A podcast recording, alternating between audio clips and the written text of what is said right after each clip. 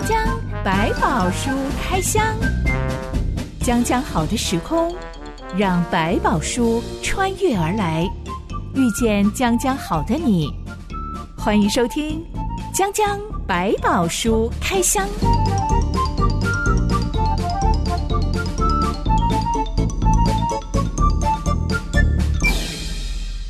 百宝书里有百宝，让知心和下凡哥为你开箱来挖宝。Hello， 我是知心。Hello， 我是下凡哥。今天要来聊聊被陷害这件事情。嗯、是、嗯、下凡哥人生当中有被陷害过吗？哎、欸，其实我们也很难讲到底是不是他们刻意或蓄意的陷害。你有被打小报告过吗？这是一定会碰到过，而且还不算少。但是可能在当事人不觉得他自己在打小报告，他会觉得他是很秉公行义的去报告一个发生的事情。但被陷害的人就会觉得你是个小人、嗯嗯、对，你怎么可以背着我去告诉他，为什么先跟我讲呢？那我可能来不及回应，或者是说自己还没有机会解释，可能过去关系也不够好。好啦，那我就先让我的老板知道，那当然接下来倒霉就是我自己了。你发现自己意外被黑了的时候，会赶快去澄清误会、欸、赶快去解释吗？欸，其实我的个性不一定会马上去解释，我反倒会比较想说，如果你信任我，那就不会被这个影响，你顶多是不照去问清楚到底发生什么事。你讲的陷害比较多，可能是说他抓了一个把柄，他他就扭曲了一些现象，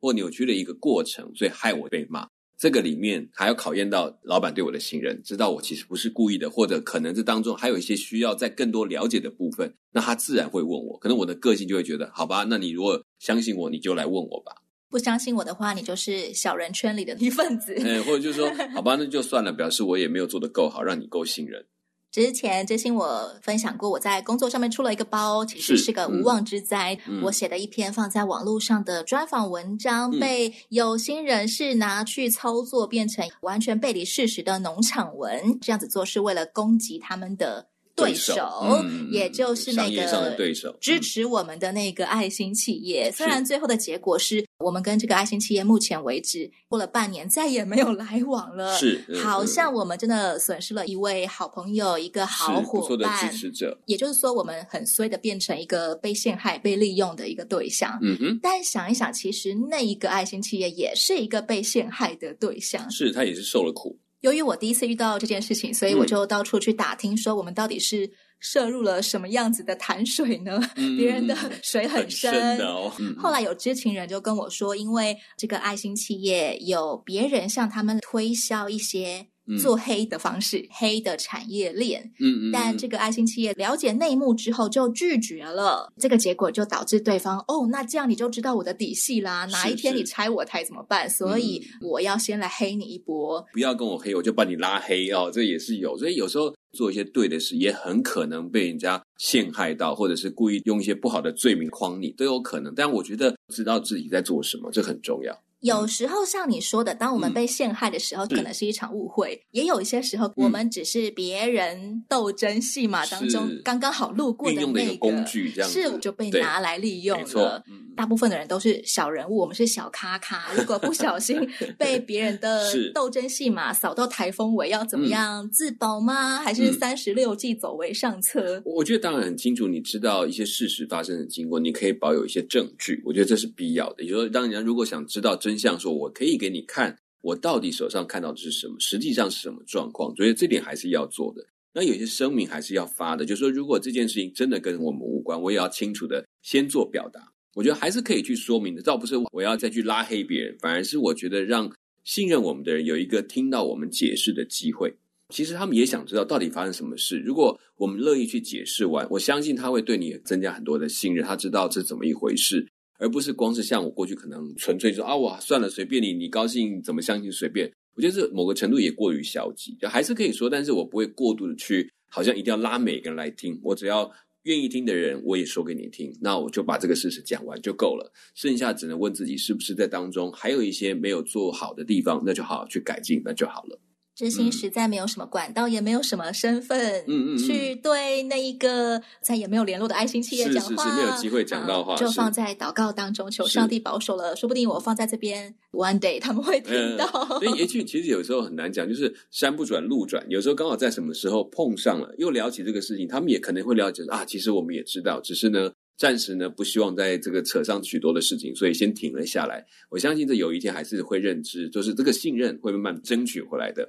不晓得正在收听的朋友有没有曾经被陷害、被拉黑的经验？嗯、是、嗯、今天的《讲讲百宝书》开箱，我们要来开箱。身为头号受害者的人，嗯、不只是寻求跟其他的受害者抱团取暖，嗯、还开始主动保护别的受害者。是，嗯。今天要开箱的故事记载在《撒母耳记上》第二十二章。一段音乐之后，我们来开箱。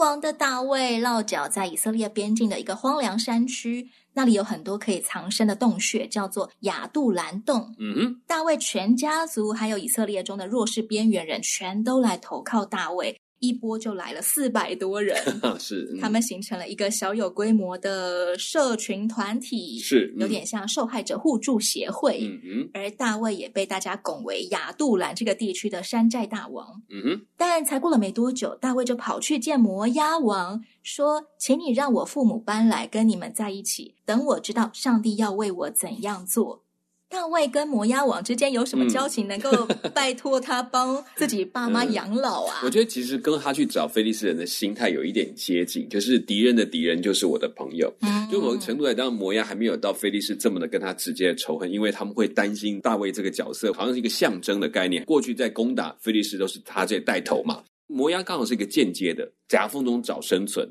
第一个，摩押不会跟扫罗直接对上；第二个，他的父母如果住在一个有诚意的地方，是比较安全的，不会像他在这个亚杜兰洞，虽然说他能没准受害者联盟，大家在一起取暖，但这些人你会发现他慢慢的也成为像是一个小的军队。大卫是一个山寨主，大家看为匪类的人物，他可能是其中一号。比较厉害的做法是保护别人，来匡正别人对他们的看法，也借着保护别人获得一些别人的保护，不会透露他们的所在，也因为受他们的保护，他们可以得到一些物资生存以及温饱。大卫重新建立了这个匪类之间的一个新的文化，比较像侠义帮客出现了，有点像帮派大哥去找另外一个帮派大哥。是、嗯、我们互相照应一下，你帮我顾一下我爸妈，我帮你顾着扫罗王不会来骚扰你的。他们在这段时间暂时比较没有互相攻击的，让这个摩押有甘愿说我可以保护他的爸妈而不会受到影响。他也知道暂时扫罗还没有力量来对付摩押这个地区。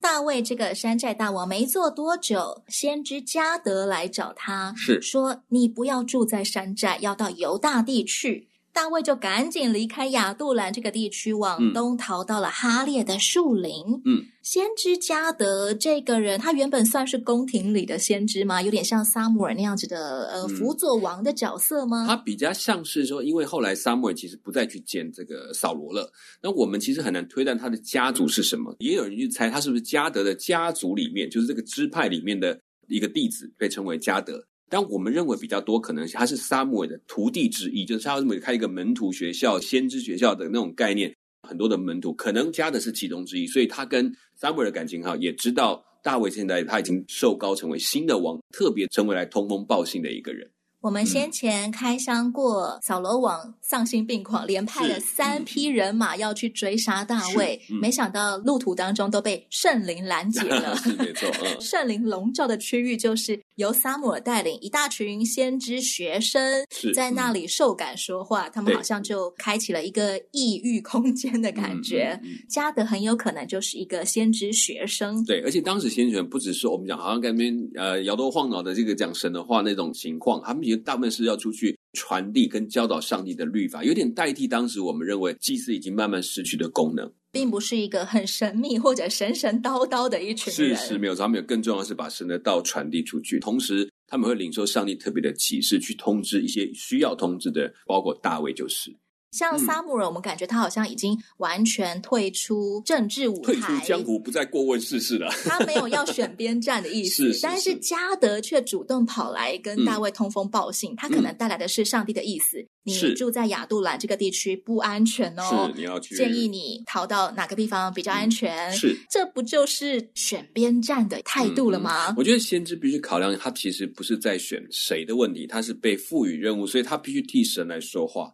当神要去跟谁说说什么他就得去，不要看他在选边，他是被派去讲，而且讲这件事情并不见得对大卫有利。其实他离开亚杜兰洞其实是比较不安全的，犹大的南边的地区其实更容易受到扫罗派人去攻击或追击他，他已经有一点好像从原来隐藏的洞穴跑出来现身，所以这件事情反过来讲它是一个比较危险的。但是两者都看到一件事，一个是要听上帝的命令把话传到，一个是听到上帝传的命令那我就照着去做吧，所以他并不是做一个比较安全的行为，反倒是做一个比较危险的行为。大卫怎么认出这个叫做加德的先知他给大卫的建议、嗯、真的是出于上帝呢？因为他不像撒母耳这么的有名，可能之前也认识过这个人，或者他知道他是撒母耳所带出来的弟子，所以他这一点上可能有信任。但你要说他用什么方法去鉴定说这个人到底是不是上帝派来的，我们实在没有一个很清楚的标准。但我相信圣灵也同时感动了大卫，让他知道说这个人说的话你要听，可能也经过自己的祷告求问，所以他知道这话是对，他就照着去做。所以但这个细节倒是没有写在这个里面。我们虽然没有看到上帝拦着扫罗不让扫罗来追杀大卫、嗯、但我们看到上帝安排了好多忠实的朋友帮助者在大卫的逃亡路上、嗯、包括第一个是他的好朋友约拿单、嗯、再来为他提供武器食物的祭司亚希米勒、嗯、第三个是摩押王，虽然可能有点政治筹码，但还是一个很大的帮助。对，甚至你回头问到那个加特王之前看到他装疯卖傻那个事情，直到其实某种程度上帝也用了他，因为他只是看到他装疯就让他走，他却没有把他杀了，这件事情就是蛮奇的。这过程当中我觉得在大卫的各种的做法当中不见得是聪明的，但是上帝在每一个部分都让他看见他一路上怎么样来保护他，使他能够到今天这个地步。这样子我们还可以再把非利士的加特王也算在帮助者的行列，是嗯嗯真是不可思议的逃亡之旅，是、嗯、处处有惊险但处处有恩典。对，他其实好几次都马上就命悬一线，但是就这样过去了。夏凡哥，你觉得作为一个可怜人、嗯、满腹委屈的人、嗯、一路上还能够结交到好朋友情谊相挺的人、嗯、有没有一些个性特质上的关键？我觉得这种人的角度你会发现他大部分都比较真诚，就是他其实很愿意真实的面对人，甚至他也大部分时间愿意信任人。接触那些所谓大家所认为的边缘人的时候，如果没有一定对他们的信任，甚至冒一定的风险去接受他们到他身边，其实他不会走新的这一步。所以这个其实蛮考验人困难的时候，那个根本的个性，那个根本里面崇尚的德性跟真诚的感受，其实是非常考验的。因为你活在一个并不真诚的一个环境里面，甚至大家都为了求生可能有各种的这种不好的罪恶的手段，但你还愿意真诚去面对每一个，甚至友善的去对待这些人，我觉得那就真是考验出一个真性情。所以也让这些人到后面也可以信任他，甚至愿意跟他掏心掏肺，我觉得这就是累积出来过命的交情。其实很多受苦的人会害怕谈自己的真实状况耶、嗯、因为会觉得丢脸。诶，我觉得你看到大卫刚开始在逃亡的那个过程，我觉得其实把他自己打击的也很辛苦，因为整个被破碎。他本来是在众民当中仰望说，哇，这个人真是比扫罗还好，但是就差王位没给他。虽然扫罗讲这句话实在是一个气话，可是某种程度也看到一个很大的现实。但突然从一个被尊重的一个人突然掉到变成逃犯，变成暗杀王的人或篡王位的人，沿路的逃亡是非常难看的。甚至好不容易讨几块饼，他经过的那些凶险跟对自己自我认知的破碎，不得已要装疯卖傻逃到亚杜兰洞。他素来知道那都是匪类聚集的地方，我都已经从最高点掉到最低点了。所以这种心他更能够体会那一堆破碎的状况之下，对自己都否定的状况下的人，我觉得他自己先面对了，所以他开始帮助他们一起面对那个境况。我们常常以为艰难的环境会让一个人的心越来越狭窄，因为我被压迫、嗯、被挤压。是，但我们从大卫的逃亡之路上面却反而看见不停的挣扎，求告神，不停的采取一些生存下去的办法，折中的办法、嗯、反而在这个震荡或者是磨合过程当中、嗯嗯、他的心却是被拉宽的，他能够接纳越来越多的受害者、嗯、甚至帮助其他的受害者。对，特别他其实有一段牧羊的过程，如果推论的没有错的话，他那个时候不只是他自己在牧羊，他甚至还要跟他父亲许多的仆人一起去牧羊，开始跟社会的底层劳工阶层他们有更多的对话。看来大卫在那时候已经磨练好了这个特质，就觉得每一个人他都可以真诚以对，所以他没有那些光环，没有那些title的时候，他反倒更能够放下身段跟他们一起互动，并且也袒露说，你看我也是很糟糕，我也碰到这么辛苦的事情，甚至要装疯卖傻，拉近了彼此的关系跟距离。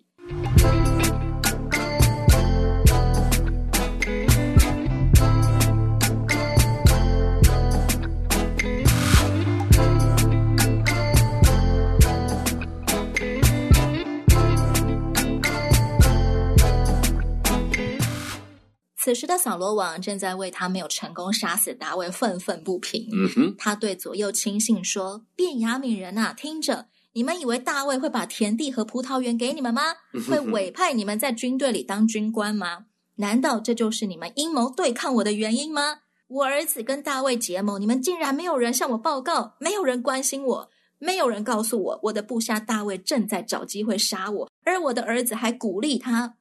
嗯，真的很想问他，大卫到底哪时想杀你了？真的是神志错乱哎！其实根本就是你想杀他。对, 对啊，欲加之罪，何患无辞？而且他这对的是便雅悯人，就是他自己的背景的宗族，在这边已经相当到一种不信任的一种地步。他其实套了一个罪名给这些人说：“你看看，如果你们再不起来帮我，你们是不是跟他一起阴谋串供的人啊？”他才是那个说谎想要合理化追杀行为的那个人。嗯，对，某个程度他其实他的脑袋里面的想法已经被扭曲了，他自己看到什么都是阴谋了。可惜约拿丹这个时候不在场，所以没有人能够像约拿丹那样直面劝诫他。是，嗯，即使是同宗族的便雅悯人也没有人站出来劝告他。是，但有一个奸臣小人站出来了。嗯，他是多益。多益报告扫罗王说：“嗯，我有看到大卫去挪伯祭司城找亚希米勒，趁机来邀功一下。亚希米勒为他求问耶和华，给他食物，又把非利士人歌利亚的刀给了他。”是，他讲这番话很明显是为了讨好扫罗王，因为扫罗王刚刚才讲了一番发火的话，嗯，而且有点在指着说，眼前我的每一个人都没有一个人替我着想。可以说多益真的是小人吗？嗯，再一个就是做官的立场来讲，还有做扫罗的臣仆的立场来讲，他确实做了一个他该做的事情，报告说我看到了什么，既然王要找这个人，我在哪里看见了他。这一部分到目前为止他讲的还没有违背事实，也没有添油加醋。扫罗王就把亚希米勒全家还有挪伯城所有祭司都找来。嗯，我们之前说过挪伯城很像是一个陶城那样子的地方，嗯，所以当中住着很多很多的祭司，嗯，负责祭祀啊，也负责掩护那些来可能政治迫害或者是走投无路，嗯，被仇家追杀，但我真的是不小心杀了别人的，是一些误伤人的，嗯，他们本来就是很呃愿意照顾受害者的一个地方。嗯哼，扫罗王却把这整群人都找来，质问他们说：“你为什么与耶西的儿子结党害我？”把食物和刀给他，又为他求问上帝，使他起来谋害我，嗯，像今日这样。亚希米勒回答说：“王的众臣仆中有谁比大卫忠心呢？是，他是王的女婿，嗯，又是你的侍卫长，并且是你宫中受敬重的人。嗯，我今日才开始为他求问上帝吗？绝非如此，王不要归罪于我和我父全家，嗯，因为这件事无论大小仆人都不知情。”是，他真的不知情吗？严格来讲他并不知道，因为大卫并没有跟他讲一切的原委，不管他猜到了什么，这件事情你都不能说他是不对的。所以我讲说其实他很多的考量之下，从过去到如今都是如此，所以他只照素常的来做，而且他又说他奉有王的密令，那他有什么理由说我不相信？大概没有什么所谓证据这件事情。所以他也讲得很白的告诉扫罗说：“你看，过去我已经帮他求问过很多次，并不是特殊状况，所以我应该这样做。而且上帝的回应就是给他，让他吃，给他刀，已经把责任归给说，你如果要怪怪上帝吧，因为我求问这不是第一次，然后我这次求问完我也是照着规矩也给了他，所以这没有错的。”他为自己申冤，其实也是在陈述要往想清楚这件事情不是单单他自己的决定而已。就算祭司真的猜到了些端倪，不开口问大卫也是保命的好方法。是，很多时候他确实也不好多问，水太深不要听太清楚。对对 对, 对，我们有时候多知道你就多一份责任，有时候就是这种情况。这番话讲的合情合理，但扫罗王完全听不进去，听不进去，嗯，当场叫左右侍卫处决所有人，侍卫却不敢拔刀，是因为他们的道德良知不愿意得罪上帝吗？祭司在整个国家并不完全受到国王的管辖，祭司某个程度是可以来质疑国王的有没有照着规矩去行，也有一些人是敬畏上帝，如果轻易把上帝的祭司杀了，那个罪恶是很大的，而且这并没有得到清楚的一个所以上帝的命令要去做这个事情，所以当然不敢动手，不能只凭扫罗的一句话就做这件事情。即使扫罗王已经变身为暴君了，嗯，但他的左右侍卫并没有真的以集权的模式一昧的听从他的话，是大家还是会担心，因为毕竟这个国家的立国不是从一个王，是由上帝来开始带领的。嗯，幸好这些人还是有基本良知的。嗯嗯，扫罗王看看侍卫左右没动，没有人动，他就要求那个向他报告的多益，是你去杀光他们。嗯，多益真的拔刀，一口气杀死现场八十五位祭司，是、嗯、还立刻前往挪伯屠城，是把挪伯全城男女老幼连带他们的牛羊牲畜通通杀光。是，这真的很像权力游戏里才会有的情节。没错，其实这时候才显出多益他真正的用心。当然我们前面讲说他都只有讲事实，但也许他还搞不清楚扫罗到底打算要做什么事情。但他知道王的心意的时候，他的做法就很明显，就直接照王的意思去做。这个只有一个概念，就是他单纯就是觉得反正你是王，我听你的，我现在最重要就是让王来欣赏我，让王对我觉得忠心是毫无疑问的，这件事要趁机争取。因为毕竟他不是便雅悯背景的人，在很多的臣仆当中并不是红人，也不是家里人，所以得到这个机会，他就有可能变成扫罗自己底下的红人啊，所以他就去做了这件事情。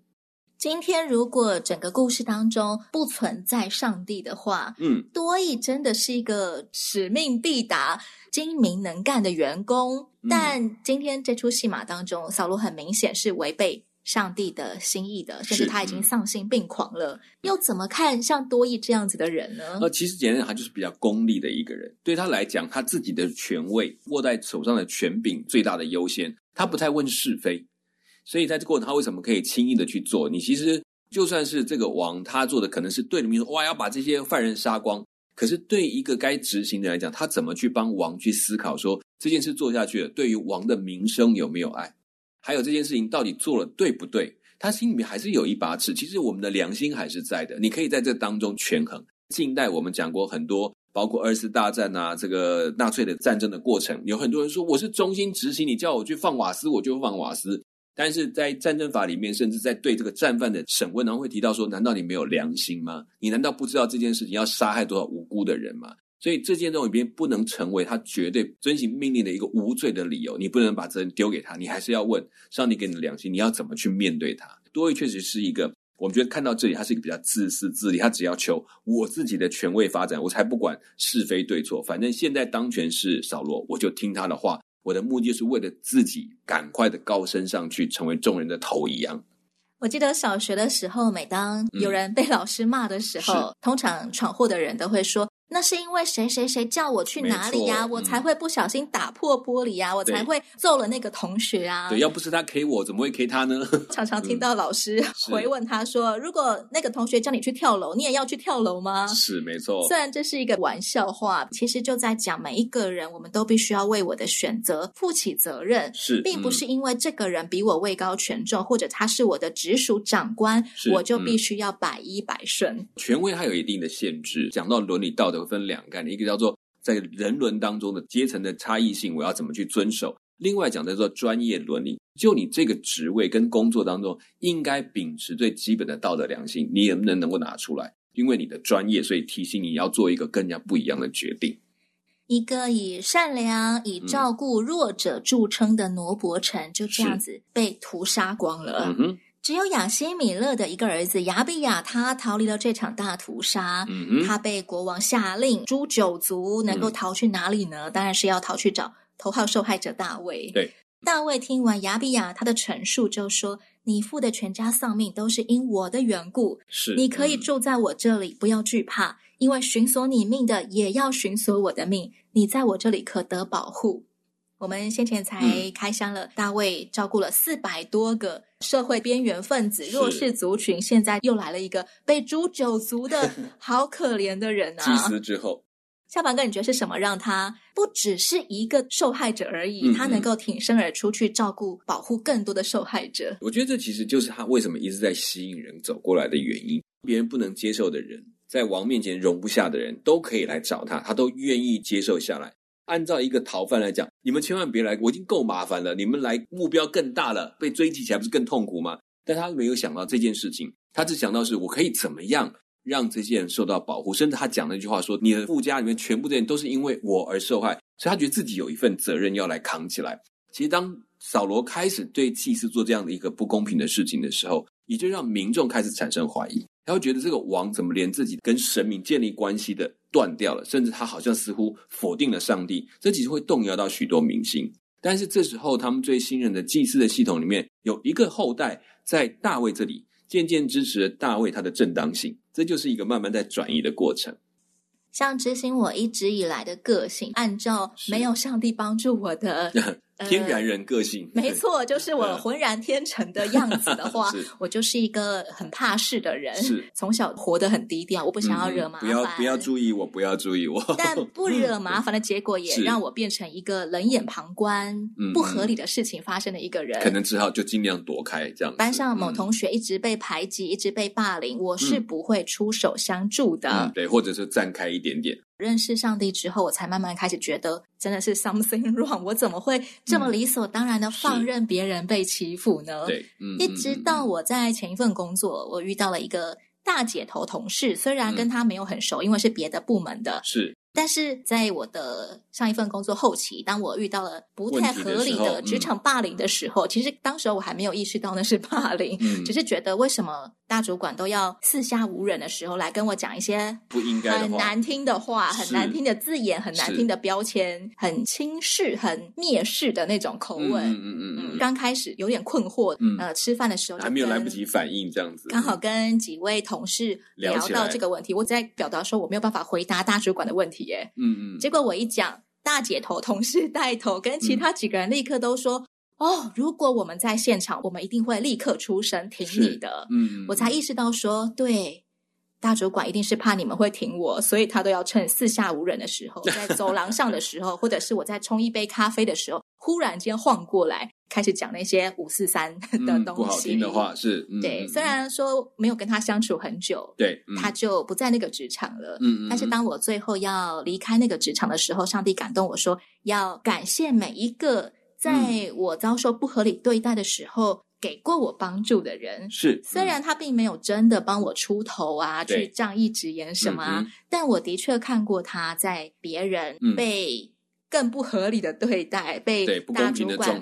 彪骂、嗯、我觉得有一点像扫罗王的彪骂法，就是完全没头没尾乱骂一通。是那个大姐头同事立刻冲过去说哦，我听到你刚刚讲的每一件事情都是我经手的工作耶，嗯，那你骂我好了。嗯嗯嗯，他完全没有害怕，我觉得是让我觉得是是是哇 amazing 对，我觉得其实当然可能接下来你还是会受到一些攻击，但至少你觉得心是平静的，我至少做了对的决定。当我离职的时候，我给每一个我想感谢的人写了小卡片，是、嗯、那我感谢他的话就是、嗯、谢谢你曾经在我不知道我需要的时候为我挺身而出、嗯、虽然并没有真的挡到什么风浪，是没错，但是你给我的榜样让我知道、嗯、如果哪一天我长出了能够保护弱者的能力，甚至是未来有一天也有人感谢我为他们仗义直言的话、嗯、我会告诉他们说因为在我年轻的时候曾经也有人为我出头过，是愿意站在你这边让你相信你不一定都是错的。